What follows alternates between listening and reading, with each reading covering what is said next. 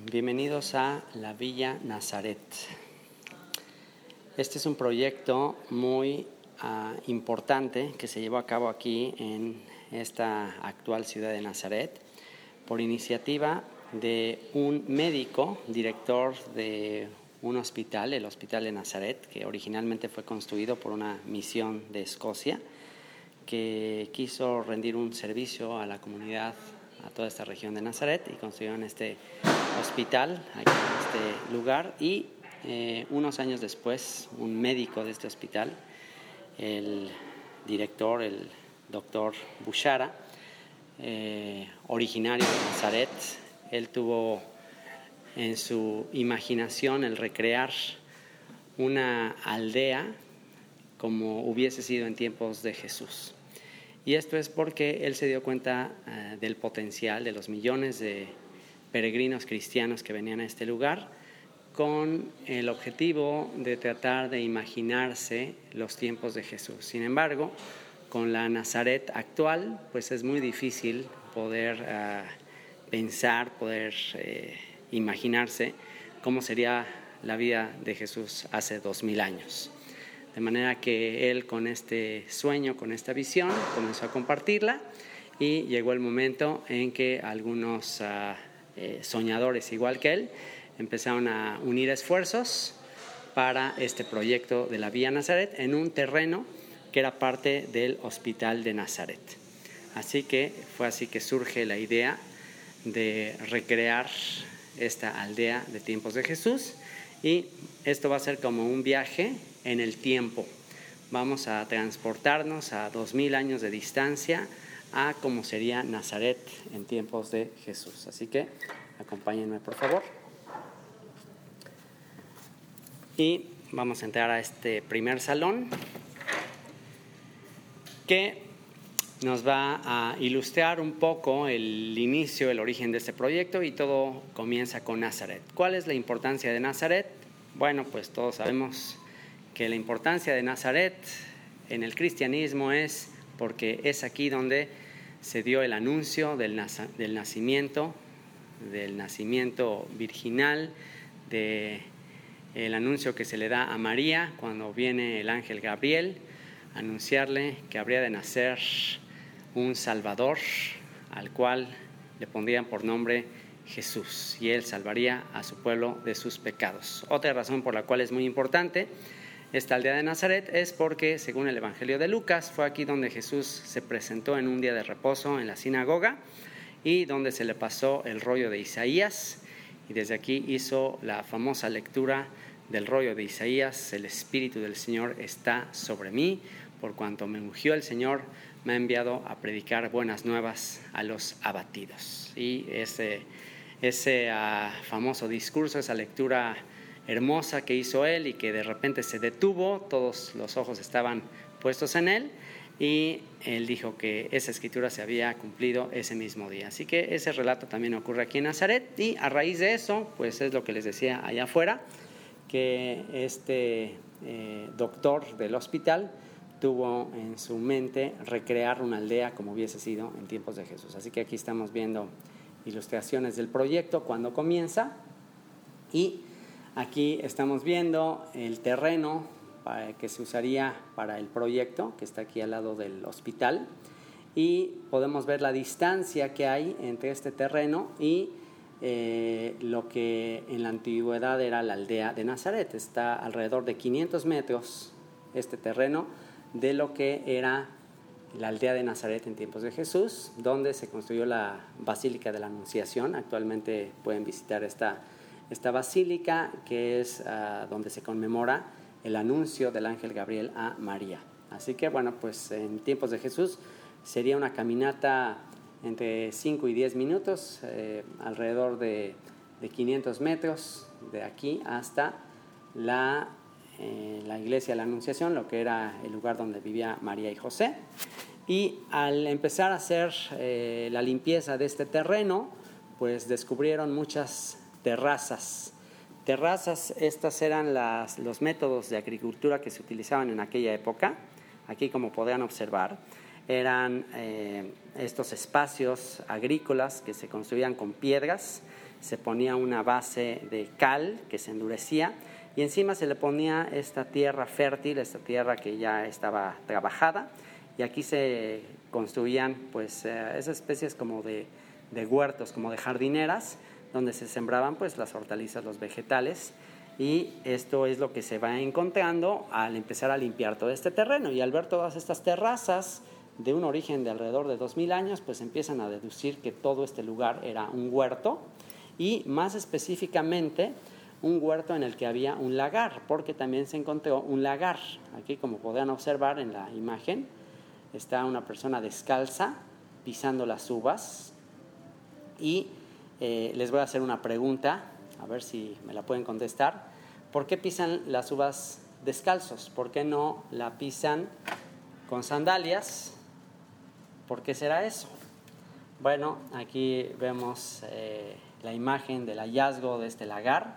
Así que eh, en este terreno no nada más había un huerto, sino que había un lagar. Se encontraron piezas de cerámica, piezas de las vasijas donde se echaba el vino de hace dos mil años. Entonces, esto es algo extraordinario. Se encuentran terrazas de agricultura, un lagar y también se encuentra una torre de vigilancia. Entonces, esto ya nos puede empezar a dar eh, destellos, pistas, incluso de una parábola que menciona Jesús acerca de alguien, un hombre que puso una viña y construyó ahí un lagar y una torre. Y bueno, pues es algo que veremos también ah, con más detalle allá afuera. Así que bueno, pues esta es un poco la historia de este proyecto de Villa Nazaret. Y aquí para entrar a la siguiente sala, les voy a pedir que se humillen, que agachen la cabeza, porque van a tener que pasar por el ojo de una aguja. Esto es, según algunos eh, historiadores, a lo que se refería Jesús cuando dijo que era más fácil que un camello entrara por el ojo de una aguja que un rico entrara al reino de los cielos. En la antigüedad, pues las ah, ciudades estaban amuralladas, tenían puertas y eh, ya durante la noche se cerraba la puerta más grande y solamente se dejaba esta puerta pequeñita que se le llamaba el ojo de una aguja, de manera que si alguien venía en un caballo y quería entrar, pues tenía que bajarse del caballo y tenía que entrar agachado. O si ah, venía cargado, pues se le tenía que quitar toda la carga y pues era más fácil que entrara un camello por el ojo de una aguja que un rico en el reino de los cielos. Así que, ¿quién quiere entrar al reino de los cielos? Acompáñeme a la siguiente sección.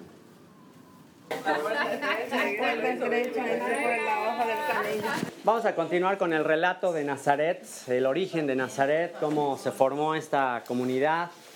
¿Qué tiene que ver Nazaret eh, con Belén? ¿Por qué, eh, por qué eh, vivía la familia de Jesús acá? Todas esas preguntas las vamos a contestar aquí.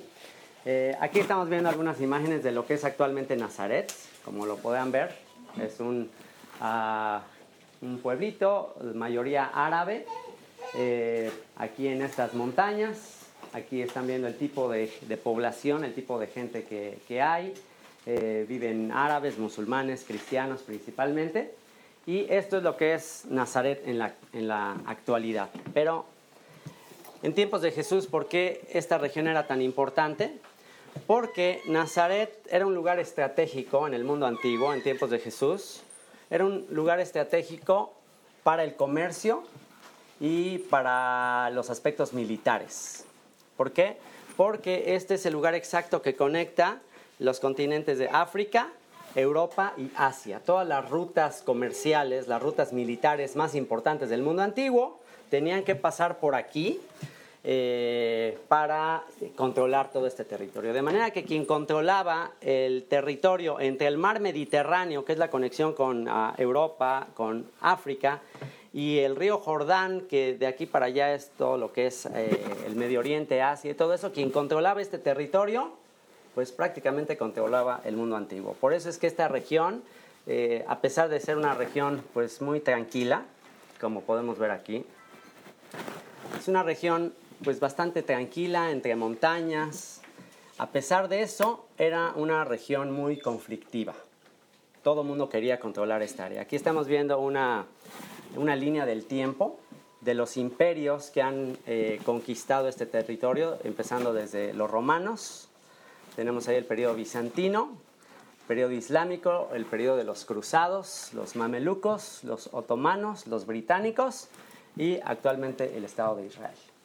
Pero ¿cuál es el origen de Nazaret? Bueno, Nazaret eh, se fundó alrededor de 100 años antes de Cristo. 100 años antes de Cristo se funda Nazaret por un grupo de familias judías que vienen del, sur, de Judea, de la, de la, aldea de Belén. Y esta familia viene al norte eh, con el fin de frenar la migración extranjera. Eran tiempos de los macabeos, alrededor de 100 años antes de Cristo. Había un conflicto entre los griegos y los judíos. Y una comunidad de Belén viene al norte para tener una presencia judía y frenar un poquito eh, toda la migración extranjera que se estaba dando en este lugar. Así que bueno, pues ah, este lugar, como ustedes verán, pacífico, es el que históricamente se elige para que naciera aquí Jesús de Nazaret, por eso están viendo acá eh, pues todas estas imágenes de guerra, de destrucción, todo lo que ha pasado aquí a lo largo de los años. ¿Gustan ponerse este, de, este lado, por favor?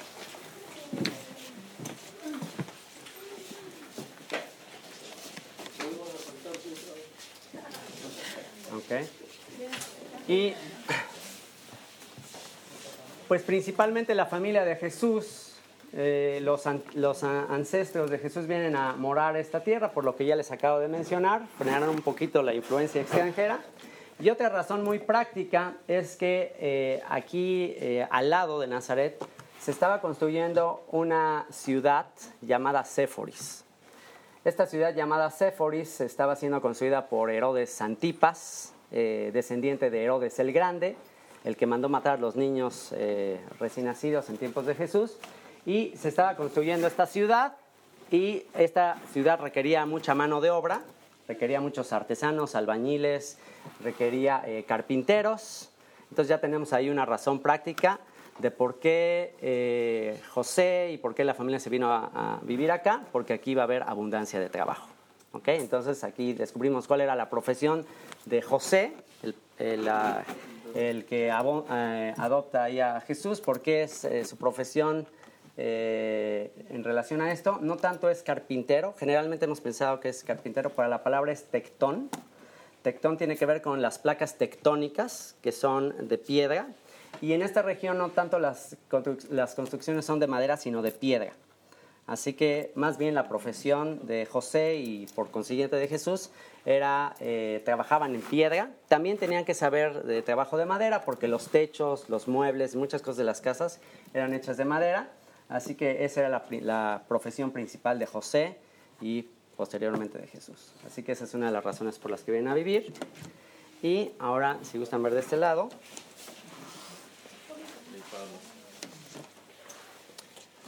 Ok, bueno, aquí estamos viendo eh, la manera en que está construida Nazaret. En la parte de abajo de esas montañas. Si ustedes se dan cuenta, los alrededores son puras montañas y Nazaret originalmente se construyó en la base de las montañas. Cuando fue creciendo Nazaret, poco a poco se fue construyendo hacia arriba, hacia las montañas. Y eh, los caminos para subir y bajar son en zigzag. Si se dan cuenta, las callecitas vieron el camión que zigzag, unas calles súper estrechas. Y ustedes se preguntarán, bueno, ¿a quién se le ocurrió hacer estas calles tan estrechas y en zigzag. ¿A quién se le ocurrió eso? Bueno, pues les voy a presentar al ingeniero original de estas calles. Lo están viendo ahí en esa foto. Esos son los ingenieros originales de los caminos de Nazaret, los burros. ¿Por qué? Porque los burros son inteligentes a la hora de subir y bajar y agarran el camino más fácil y generalmente es en zigzag y pues por donde los burros podían caminar con sus ah, con su carga, esa es la, distancia entre construir casas de un lado y casas de otro lado que pudiera caber un burro cargado. Así que ahí les presentamos a los primeros ingenieros de la ciudad. Muy inteligentes, ¿no? No, no son nada tontos. Muy bien, síganme.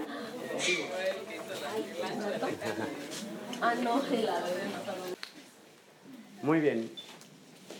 ¿Qué dijimos de, ¿qué dijimos de este territorio? ¿Cómo ha sido este territorio de Nazaret a lo largo de la historia? ¿Qué dijimos allá? A pesar de que se ve todo muy pacífico, en realidad, ¿cómo era? Un, territorio bastante conflictivo. Okay, aquí estamos viendo pues algunas ilustraciones de lo que esto es, de lo conflictivo que era el lugar. Y en tiempos de Jesús estaba eh, siendo controlado por el imperio romano. Así que esto que ustedes están viendo aquí, este soldado con la armadura, es una réplica exacta de cómo era una armadura romana.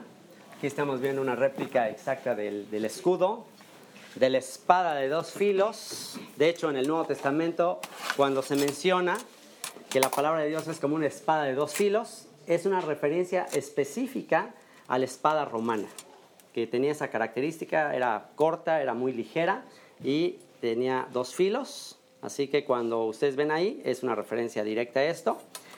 Y esto es, ah, son aspectos de la vida diaria a los que se enfrentó, enfrentó Jesús, sus apóstoles, a ver esta tierra ocupada o estando siendo controlada por el imperio romano. Eh, ¿Y qué estaba tratando de hacer el imperio romano? Mantener el orden, mantener el control de la población. ¿Y ustedes cómo creen que se imaginaban o cuál era el pensamiento de la gente que vivía en aquella época siendo controlada por los romanos y cobrando grandes impuestos y todo eso, todo esta, eh, este control, eh, los impuestos, pues generaba muchas, eh, muchas revueltas, continuas revueltas políticas que se daban en aquella época y ese es el mundo en el que vivió Jesús, un, un tiempo muy conflictivo, no nada más a nivel político, no nada más a nivel político, si tú decías algo en contra del régimen, pues eso implicaba tu muerte no nada más a nivel político había bastante control, sino también a nivel religioso. Y aquí podemos ver una ilustración del control que había, del, deseo de poder, del hambre de poder de aquella época, eh, de que cuando le avisan a Herodes el Grande, el que estaba puesto por Roma para gobernar todo este territorio, que había nacido el rey de los judíos, ¿se acuerdan qué, qué mandó a hacer? matar a todos los niños menores, temiendo que le quitaran el control, porque había una gran expectativa de que vendría un libertador a, eh, ocupar el trono, entonces pues los romanos estaban tratando de evitar todo esto, ¿ok? Entonces aquí vamos a ver otro aspecto del conflicto y de, del orden que se trataba de guardar en aquella época. Eh, aquí vemos eh, lo que se hacía ya no nada más con los rebeldes a nivel político, sino a nivel religioso. Aún la religión trataba de mantener un, orden y un control de la gente. Y si tú decías algo en contra del orden establecido, si tú contradecías la religión, ahora gracias a Dios no hay tanto problema, nada más te cambias de iglesia, de denominación y no hay tanto problema. Pero en aquella época, si tú contradecías el sistema religioso, podías ah, exponerte a una muerte como la que estamos viendo por apedreamiento. Aquí estamos viendo, de acuerdo a la tradición religiosa de la época, una, eh, una especie de peñasco desde donde lanzaban al rebelde, a cualquiera que blasfemaba o decía algo en contra del sistema religioso, pues lo echaban de una altura que de acuerdo a la tradición era entre la altura de una persona y dos personas. O sea, máximo dos personas de altura lo echaban atado de manos y de pies y lo echaban de cabeza. Y bueno, tú quizás pensarás, bueno, pues no está tan alto, o sea, pero la idea no tanto era que se matara al caer, sino que al caer pues quedara bastante dolorido y entonces tomaban piedras y se las echaban encima. Entonces el tipo de muerte era por lapidación, por, por apedreamiento. Y esta es el, la pena capital por motivos religiosos. Ya veremos cuando estemos afuera que a Jesús en una ocasión trataron de hacerle esto. Y esta es otra causa de muerte. Esta causa era por motivos políticos. Eh, la, la, condena en la cruz no era una causa religiosa por la que mataban a alguien, sino por una cuestión de rebelión contra el imperio, contra Roma. Eh, fueron ellos los que instituyeron el crucificar a todos los rebeldes. Se se ah, dice que fueron alrededor de 10.000 crucifixiones en tiempos de Jesús. Es decir, Jesús no fue el único al que crucificaron, hubo alrededor de 10.000 rebeldes contra el imperio a quienes crucificaron. Y aquí estamos viendo una réplica exacta de cómo eran las cruces en tiempos de Jesús. Actualmente en el arte, en las películas, se ponen como muy altas las cruces, pero en realidad era algo así, de este tipo. ¿Por qué? Porque el tipo de árbol que se dan aquí es este tipo de árbol. Muy probablemente pudo haber sido un olivo y una manera de hacer burla de él, ya que él era el Mesías, el Cristo. El Cristo significa como el ungido de Dios. Y el aceite que se utilizaba para ungir a los reyes, a los reyes era el aceite de olivo. Entonces, una manera de, burlarse, ah, eres el rey de los judíos, ah, bueno, entonces lo clavaban ahí en un, árbol, esa es más o menos la altura, hacían que el prisionero se llevaba el travesaño cargando a un monte alto que fuera visto por todos, para que ya nadie se atreviera a rebelarse contra el imperio. Entonces lo clavaban ahí, es también hay alguna réplica también de los clavos que se usaban, y el tipo de muerte que sufría el, rebelde era por asfixia. ¿Por qué? Porque le clavan eh, las manos en la cruz y el peso de la gravedad hacía que eh, se le empezaba a ir el cuerpo hacia abajo y entonces ya no podía respirar adecuadamente y de modo que cada que quería respirar se tenía que jalar de los clavos. Y eso por supuesto que producía unos calambres y unos ah, dolores increíbles. Y después de un tiempo de estar ahí, llegaba el momento en que incluso se le dislocaban los, eh, los huesos, se le salían de su unión. Y eso cumple el Salmo 22, que dice que todos mis huesos se descoyuntaron. Eh, y ya cuando tenías dislocados los brazos, ya no te podías jalar de ahí. ¿De dónde te podías impulsar para poder tomar aire? De los pies. Entonces tenías que empujarte con los pies.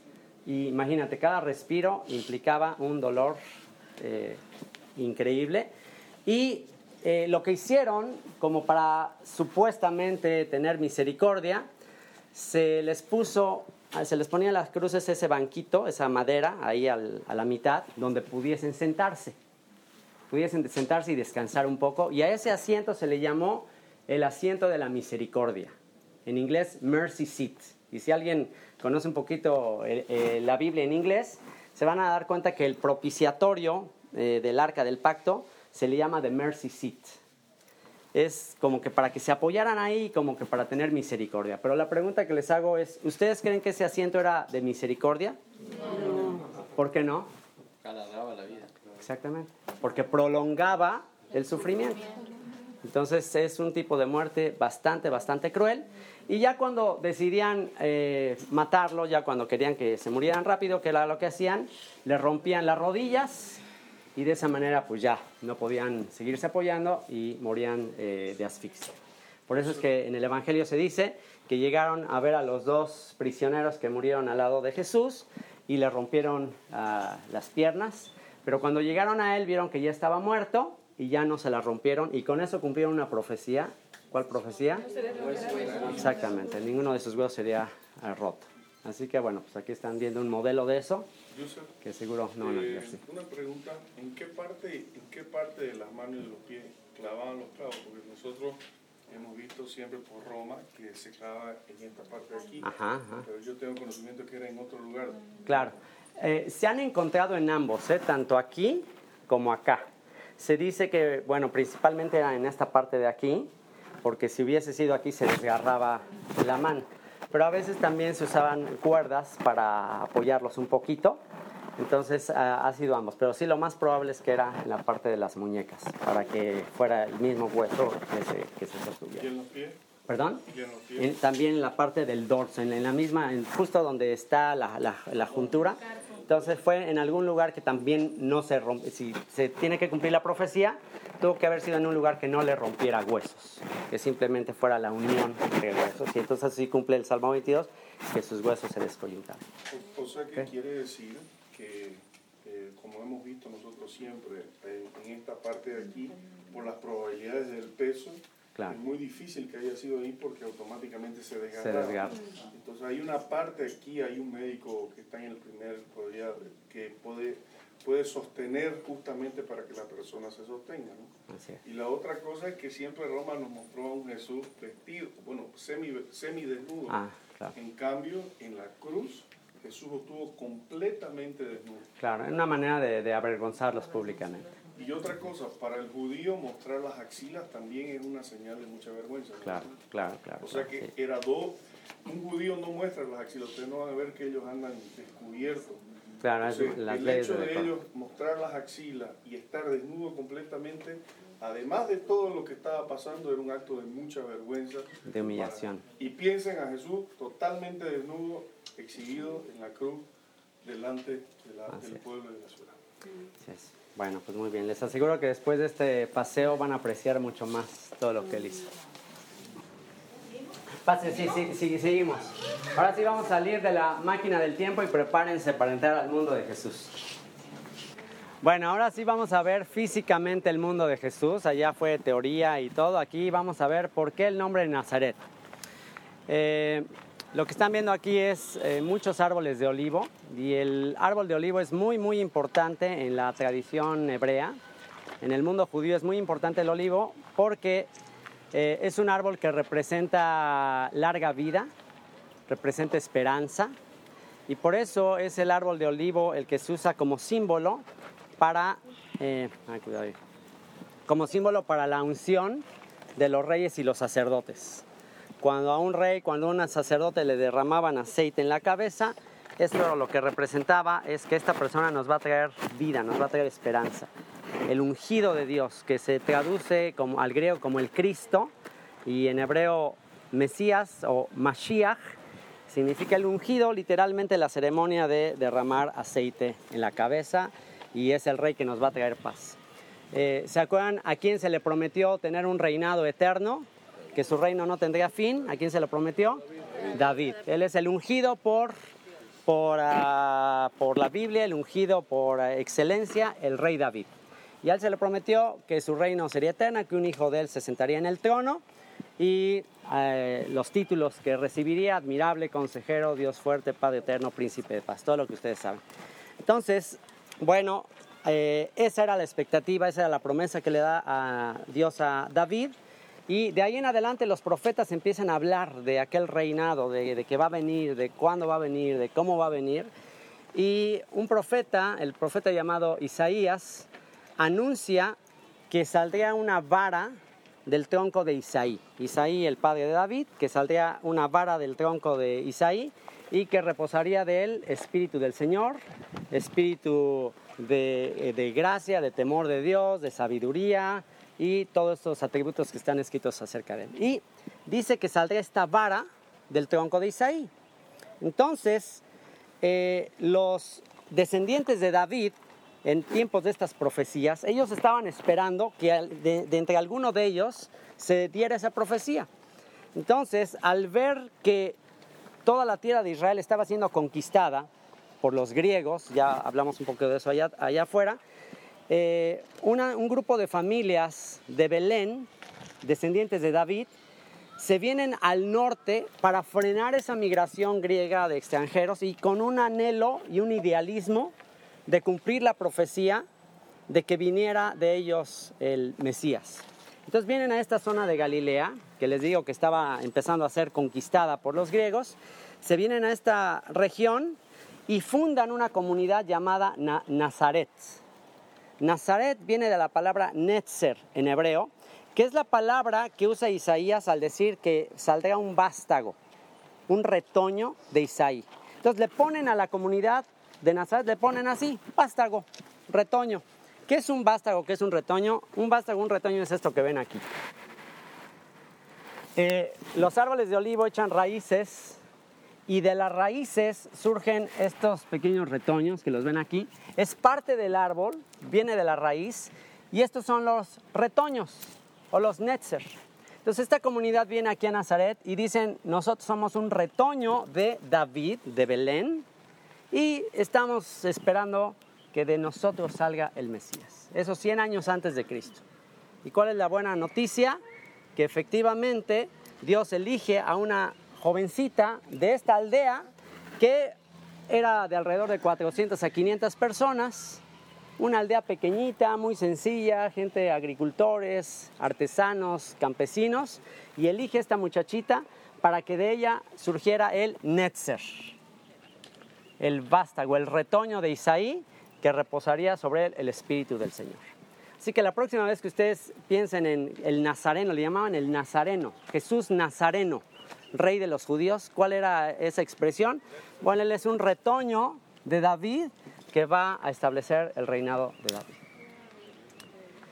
¿Y qué más se hacía en los olivos? Bueno, el apóstol Pablo,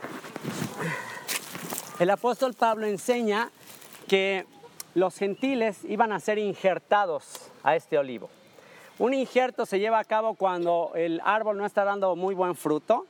Entonces se toma la rama de un árbol que está dando buen fruto, se le hace un agujero aquí al tronco y se le mete la rama de un árbol que está dando buen fruto.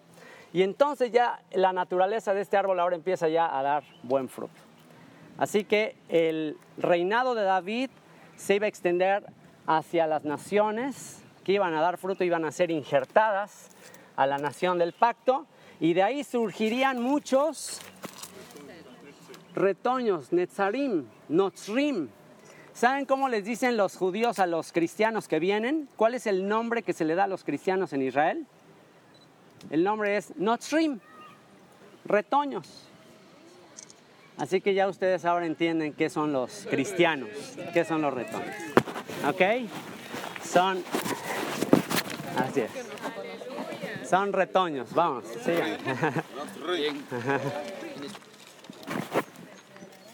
están ustedes parados en un campo de trilla. Un campo de trilla. Esto es muy importante saberlo porque va a haber varios textos de la escritura que van a entender después de, de estar aquí.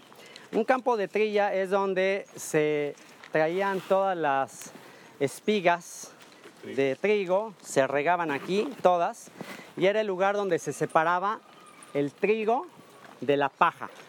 Aquí se, le quitaban los granitos a, a, todas las espigas, este era el lugar. ¿Cómo se hacía? Bueno, ya que se ponía todo esto aquí, se ponía una tabla como estas,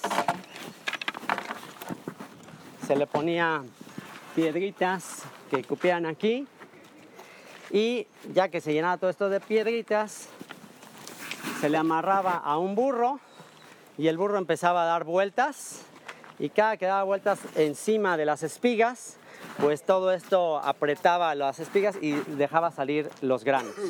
Y ya que dejaba salir los granos, se tomaba una herramienta como esta, se tomaba, se echaba al aire y el viento se llevaba la paja y solamente caía el grano. La cizaña. Ajá, es también la separación del trigo y la cizaña. Ahí en ese momento se veía cuál era grano, cuál era pura paja. Y esto es un, un modelo, un anticipo de la separación del trigo y la cizaña.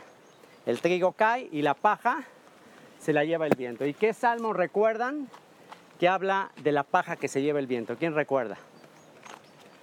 El Salmo 1 Bienaventurado el que medita en la ley de Dios, será como árbol plantado junto a corrientes de agua que da su fruto a su tiempo y cuya hoja no cae y todo lo que hace prosperará. No así los malos, que son como el tamo que arrebata el viento. Entonces de esa manera ustedes pueden entender un poquito más esa enseñanza. Y otra cosa, el arado. Vengan de este lado ahora.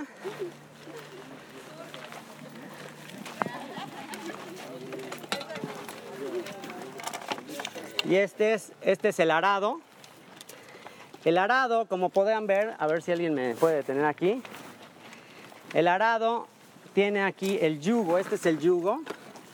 Y aquí se ponía un animal de un lado, otro animal de otro lado, dos ah, toros generalmente.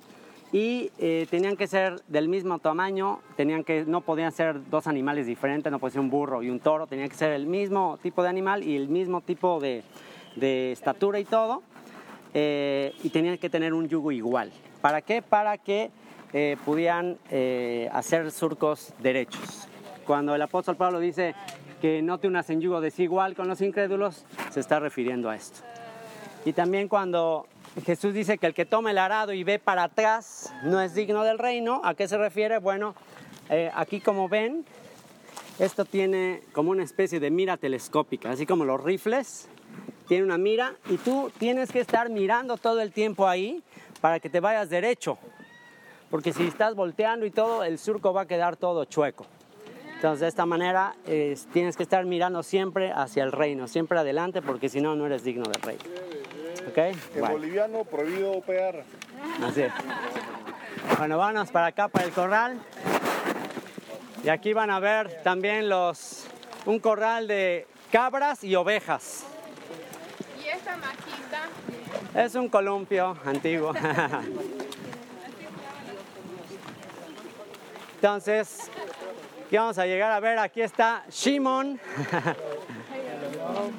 Shimon, él viene desde la época de Jesús, se mantiene muy bien, muy saludable, pero él viene desde tiempos de Jesús. Entonces, él es el pastor de aquí de Villa Nazaret. Aquí tenemos a, a Judith. Judith, aquí tenemos a Judith y ella también pues es, viene de la época. Aquí podemos ver un corral antiguo ovejas, cabras. Y pueden entender ustedes eh, también los últimos tiempos, la separación de las cabras de las ovejas.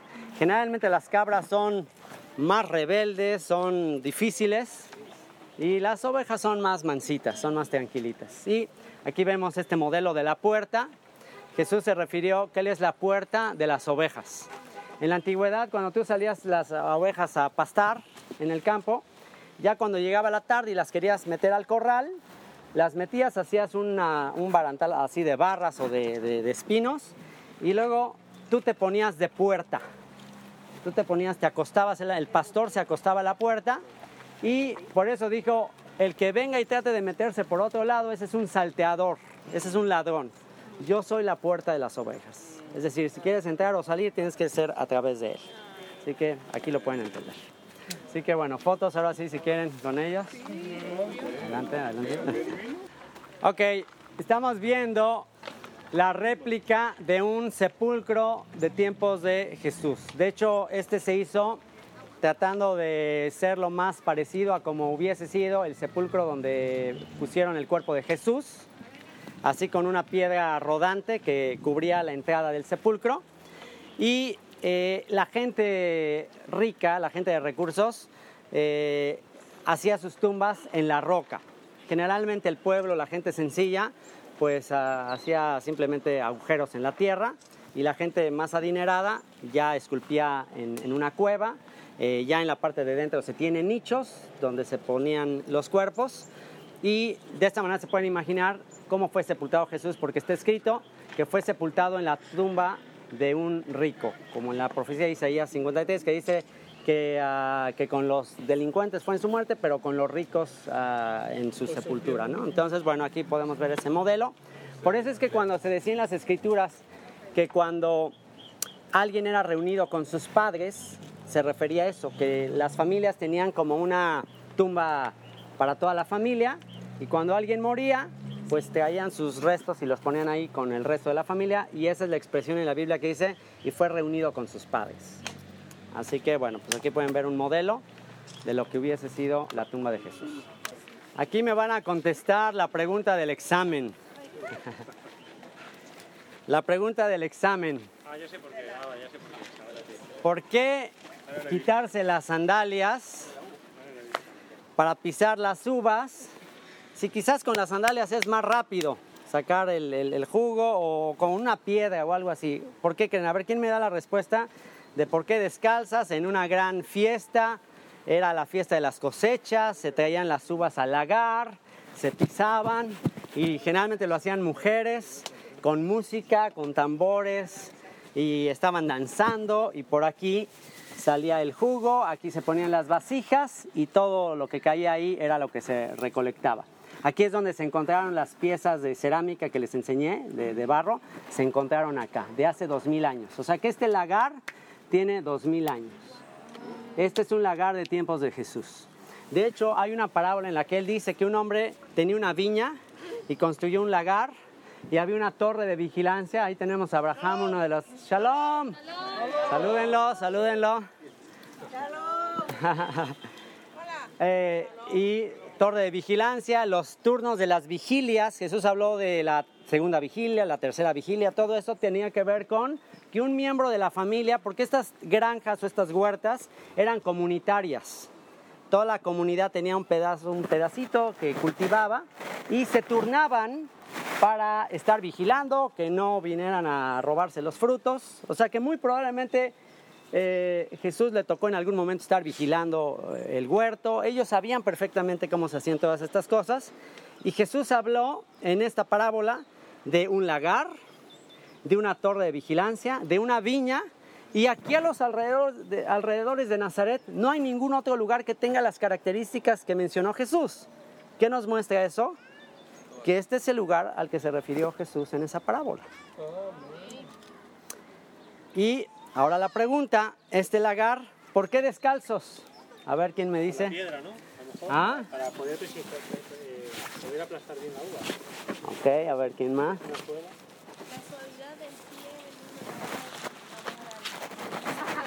Ah, la- un poco de queso, un poco de queso al... no, la respuesta es muy simple y es, ¿alguna vez han mordido una semilla? Es amarga, ¿no? Entonces, si machacan la semilla, se amarga el jugo. Entonces, con los pies no van a pisar la semilla y va a salir el puro jugo. Esa es la razón. Ok, síganme. Estamos viendo ahora, desde aquí pueden tener una vista de las terrazas. ¿Se acuerdan que dijimos que eran las terrazas de agricultura? Estos pequeños huertitos escalonados que se construyan. ¿Por qué? Porque la lluvia cae y empieza a descender, riega una y el agua baja y riega la otra y va bajando y así como en escalones. Entonces, una propiedad tenía mucho más valor entre más terrazas construidas tenía. De ahí podemos entender por qué Jesús enseñó eh, como un pretexto muy malo cuando dijo eh, acerca de la fiesta de bodas, del banquete de bodas que se preparó y que salieron a invitar. Y uno de ellos se excusó diciendo, he comprado un terreno y voy a ir a verlo. Si hubiéramos nosotros estado en ese tiempo, en esa cultura, hubiéramos, nos hubiéramos dado cuenta que esa es una excusa absurda. ¿Por qué? Porque tú no comprabas un terreno y luego lo ibas a ver. Lo primero que hacías antes de comprarlo era ir a ver cuántas terrazas construidas tenía, qué tan trabajado estaba el terreno, porque esta tierra acá es así, llena de piedras, aquí no puedes sembrar nada. Entonces el valor de un terreno era en base al, al- al fruto que te podía dar. Así que con esto podemos entender las terrazas y con esto podemos entender una parábola muy importante que enseñó Jesús acerca del sembrador. El sembrador salió a sembrar, tomaban su morral con semillas, metía la mano al morral y empezaba a esparcir la semilla. Y parte de esa semilla, con el viento y todo eso, caía en el camino. Este es el camino. Y los caminos no le pertenecían a alguien en particular. Los caminos dentro de las huertas eran propiedad de todos. Y cada quien tenía su ah, terrenito para plantar, pero el, el- el- el camino era para todos. Así que si tú lanzabas eh, semilla y caía en el camino, pues ¿qué pasaba? Pues como está duro, pues venían las aves del campo y se lo llevaban. Entonces son los que escuchan, pero no creen la palabra y pues el enemigo se lleva la semilla. Otra parte cayó entre pedregales. Y bueno, pues como ahí no hay mucha raíz, pues al principio sí brota un poquito, pero como no hay mucha raíz, entonces el sol la quema. Otra parte de la semilla cayó entre espinos. Y acá les voy a enseñar unos espinos. Otra cae entre espinos. Y aquí sí, sí surge, empieza a crecer, empieza a querer dar fruto, pero como está totalmente rodeada de espinos, no puede competir con todas las raíces de estos espinos, no puede competir y los espinos la ahogan. Estos son los que escuchan, pero los bienes temporales, la vanagloria de la vida, el afán por las riquezas, ahogan la semilla y no puede dar fruto. Pero otra parte de la semilla cayó en donde? En buena tierra. Esta es buena tierra. Tierra cultivada, tierra que ha sido trabajada, tierra a la que se le pasó el arado. Y esta producirá fruto, cual 30, cual 60 y cual 100 por uno. ¿Ok? Vámonos. Se dan cuenta que sus enseñanzas eran muy sencillas para la gente de la época. A ver, ¿quién me dice qué hay aquí? Un pozo de agua. Un pozo de agua. Bueno, pues nos encontramos en un lugar muy importante para la narración bíblica y en especial para un acontecimiento en los evangelios, un acontecimiento muy importante que trajo como resultado el que se llevara el mensaje a todos los samaritanos. A ver quién recuerda. La mujer samaritana. Se menciona en el Evangelio que Jesús eh, tenía que cruzar, venir de Judea rumbo a Galilea y le era necesario pasar por Samaria. Y dice que llegó al mediodía a un pozo y estaba ahí una mujer, la mujer, la famosa mujer samaritana, estaba en el pozo al mediodía. Ya desde ahí tenemos una pista de por qué estaba al mediodía. ¿Por qué? Porque eh, ¿cuál sería la mejor hora para venir a tomar agua de este lugar? Esta era la cisterna, eh, se construía así en un lugar de piedra. Toda la lluvia que descendía se almacenaba aquí y después bajaba por este canal y aquí tenemos una réplica de, una, de un pozo, de una cisterna de aquella época y entonces ya todas las partículas que arrastraba la lluvia se quedaban en el fondo y aquí ya podía sacar el agua. Hoy, ¿ven? Se oye este eco. Entonces ya metías una vasija, sacabas el agua y les digo que este es un lugar muy importante porque aquí es donde se reunían las mujeres. Si tú querías conseguir un esposo, Aquí era donde estabas y por aquí pasaban y empezaban a echarse ojitos y todo. ¿Quién consiguió esposa en un lugar así de la Biblia? Jacob, Isaac, exactamente. Y eh, vemos entonces que este era el lugar eh, público para las mujeres en aquella época era el lugar donde se pasaban la última información de la aldea, de lo que pasaba en la aldea. Este era el antiguo Facebook de la época. Aquí estaban todos los chiles. Así es. Entonces, si este era el lugar de, plática, de estar las mujeres conversando, ¿a qué, qué hora sería la mejor para estar aquí sacando agua? Pues al atardecer o en la mañana, muy temprano, ¿no? Vean el sol ahorita. Entonces, ¿qué sería lo que hizo que esta mujer viniera al mediodía en pleno calor? ¿Por qué creen que esta mujer vendría a esa hora? Nadie la ve una mujer de mala fama en la comunidad. Imagínense una comunidad de 400, 500 personas, todo mundo se conoce. ¿Qué se pensaría de esta mujer? En esa época en Samaria, gente, aldeas pequeñitas todas. Pues entonces ella simplemente quería estar en un lugar y a una hora que nadie eh, la rechazara. ¿Y cuál fue su sorpresa?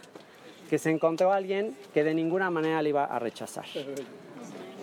Que le dijo todo lo que había hecho y en ese momento ella va y proclama que él es el Mesías y entonces vienen todos los samaritanos a raíz de algo que sucedió en un lugar como este.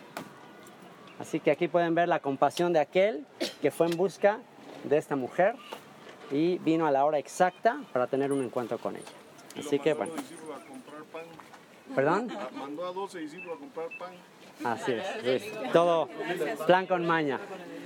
Ok, muy bien. Vámonos al siguiente programa. eran más religiosos o discípulos todavía. Estamos entrando a una prensa de olivo antigua. ¿Se acuerdan cuando Jesús dijo que si alguien hace tropezar a un niño, mejor es que se le amarre una piedra de molino de asno y que se le eche al fondo del mar. ¿Se acuerdan de ese pasaje? Bueno, esa es una piedra de molino de asno. Piedra de molino de asno. ¿Qué se hacía aquí? Bueno, aquí se tomaban las, las aceitunas, los olivos, se ponían ahí, echarlo así a cama. ¿Qué? ¿Echar? No. Ok, ¿qué? ¿Qué lishmoa? Ajá, ok. Y escuchen el sonido. Ahorita como ya hay mucha pulpa y ya no se oye mucho, bueno, ahorita van a oír. Escuchen el sonido. Pasen si gustan hacia allá, hacia el fondo. Hacia allá para que pase más gente.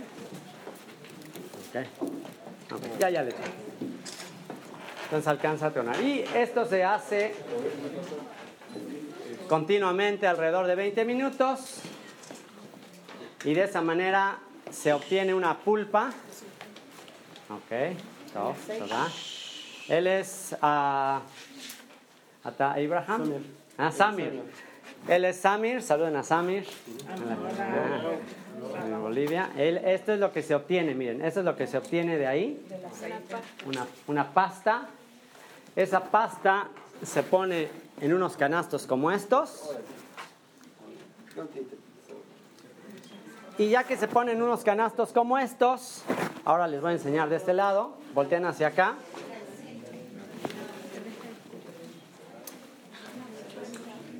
Ok, volteen hacia acá para ver lo que se hace con esa pulpa.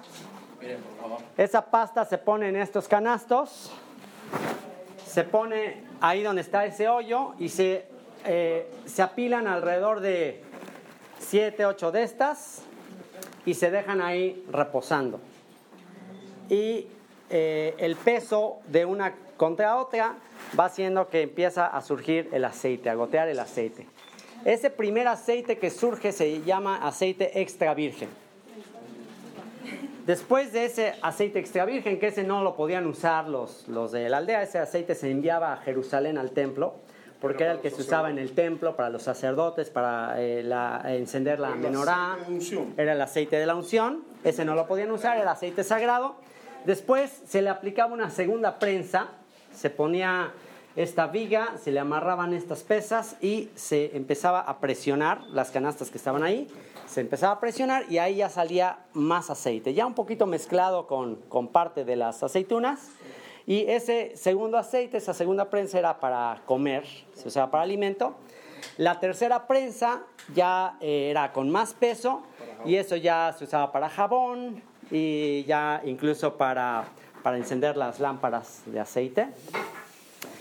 Y ya lo que quedaba al final todavía contenía un poquito de combustible y eso se utilizaba para el fuego, para, para hacer uh, fuego. Y con esto ustedes están viendo que se llevaban a cabo tres prensas. ¿Qué conexión tendría esto? ¿Habrá alguna conexión esto con algo que le pasó a Jesús en el huerto de Getsemaní? Getsemaní significa prensa de aceite. ¿Cuántas veces oró y dice que sudó como gotas de sangre? ¿Cuántas veces? Tres veces. Esto nos conecta con los olivos que tienen que ser machacados, presionados para extraer el precioso aceite. El Mesías el ungido de Dios, antes de entrar en su reino, tiene que ser machacado para poder entrar a su reino. Es algo que él mismo revela. Así que, bueno, vamos a la siguiente parada. Vamos a entrar ahora sí a que conozcan una casa de tiempos de Jesús. Esto que están viendo era así tal cual, es una réplica exacta de cómo eran las casas en tiempos de Jesús. Así que vamos a ver que las familias generalmente dentro de la casa tenían el taller donde hacían sus oficios eh, de acuerdo a lo que cada quien se dedicaba. Y lo primero que vamos a ver aquí es un taller, no necesariamente de carpintería nada más, sino un taller de lo que dijimos que era el oficio de, José y de Jesús. ¿Cuál dijimos que era su oficio? Constructor. Constructor. Construían principalmente en piedra, también hacían ah, cosas en madera y vamos a ver cómo eran en tiempos de Jesús. Así que adelante pueden pasar. Y está justamente una réplica del papá, una réplica de José, que es el, el carpintero, o el, el que trabaja en piedra.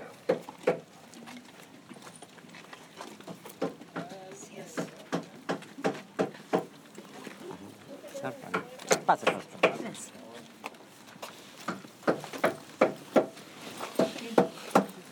y aquí les presento a Yosef.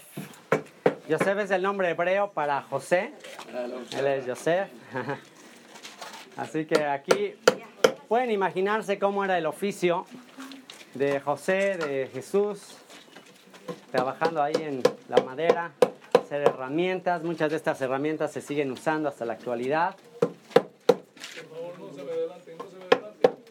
Y para vean qué les parece. Este es el oficio. Y a ver quién sabe a qué se ¿Para qué sirve esto? Le voy a pedir aquí a Joseph que nos enseñe. ¿Quién sabe qué será esto? Un arco en una carpintería. A ver. A ver quién, a ver quién le atina. Se van a dar cuenta que eran bastante creativos.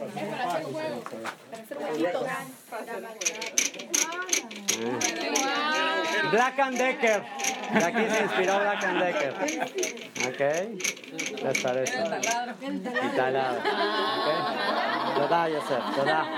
Muy bien, pues este es el oficio de Jesús y aquí en la parte de atrás ven hay como un lugar para extraer piedra, herramientas de herrero y algunas de las funciones que hacían los carpinteros. Hacían también para trillar, para eh, lo que vimos de la semilla, de la separación. Eran cosas a las que se dedicaban los carpinteros. Así que vamos a la siguiente parada. ¿Para dónde? Aquí. Aquí vamos a pasar por la cocina. La cocina, el fuego por aquí, vamos ahora por acá. Estamos llegando a examinar otro de los oficios importantes en tiempos de Jesús, que era la industria textil. Muy bien, pues tenemos aquí a Hanna, la, la encargada de la industria textil de Nazaret. Ella se encargaba de hacer la ropa de la gente de Nazaret. Así que, bueno, ¿de qué manera se elaboraba en aquella época la ropa? Pues simplemente de lana, se cortaba la lana de las ovejas con un instrumento como este. En la época en que se trasquilaban las ovejas, se les quitaba la lana. Y después esta lana se lavaba, se secaba al sol. Después se peinaba con esto para hacerla un poquito más fina. Y después de eso se empezaba a hacer el hilo. Y ahorita nos va a enseñar cómo se hacía el hilo. Este es el proceso ahí para que vean cómo se hacía. Y ya que estaba así, entonces se iba a empezar a hacer el hilo, que es Van a ver lo creativo que es. Y de esa manera se hacía el hilo. Y una vez que ya se tenía el hilo, entonces se empezaba a entrelazar con esto. Y producto terminado, este tipo de túnicas. Algunas de esas se les hacía una apertura aquí y se ponía como los ponchos allá en Sudamérica y todo eso. Y, eh, y esto era lo que se usaba. Todavía quizás algunos de nuestros eh, antepasados les vimos usar algo así. Y producto terminado. Así que están invitados también a, a obtener uno de estos. Aquí en la tienda hay de estos. Entonces esto es lo que se hacía. ¿Cómo creen que se hacían los colores? Eh, seguramente se quedan con esa duda. Minerales. ¿Cómo se hacían? Colores vegetales. Esto es, servía cebolla con agua, se metía la tela ahí y se hacía esto. Este es de qué fruta? Zanahoria. Granada. Ok. Y estos, púrpura y azul, de moluscos, de caracoles, de conchas. Por eso es que los que se vestían de púrpura y azul eran la gente rica. La gente común no vestía de púrpura y azul. Industria del vestido. Okay. Toda Hanna, toda ropa. Ok. Gracias. Gracias. Ok. Pues aquí vamos a terminar nuestro recorrido por la aldea de Nazaret de tiempos de Jesús. Y este es el, el lugar central para la aldea, el lugar central para la comunidad.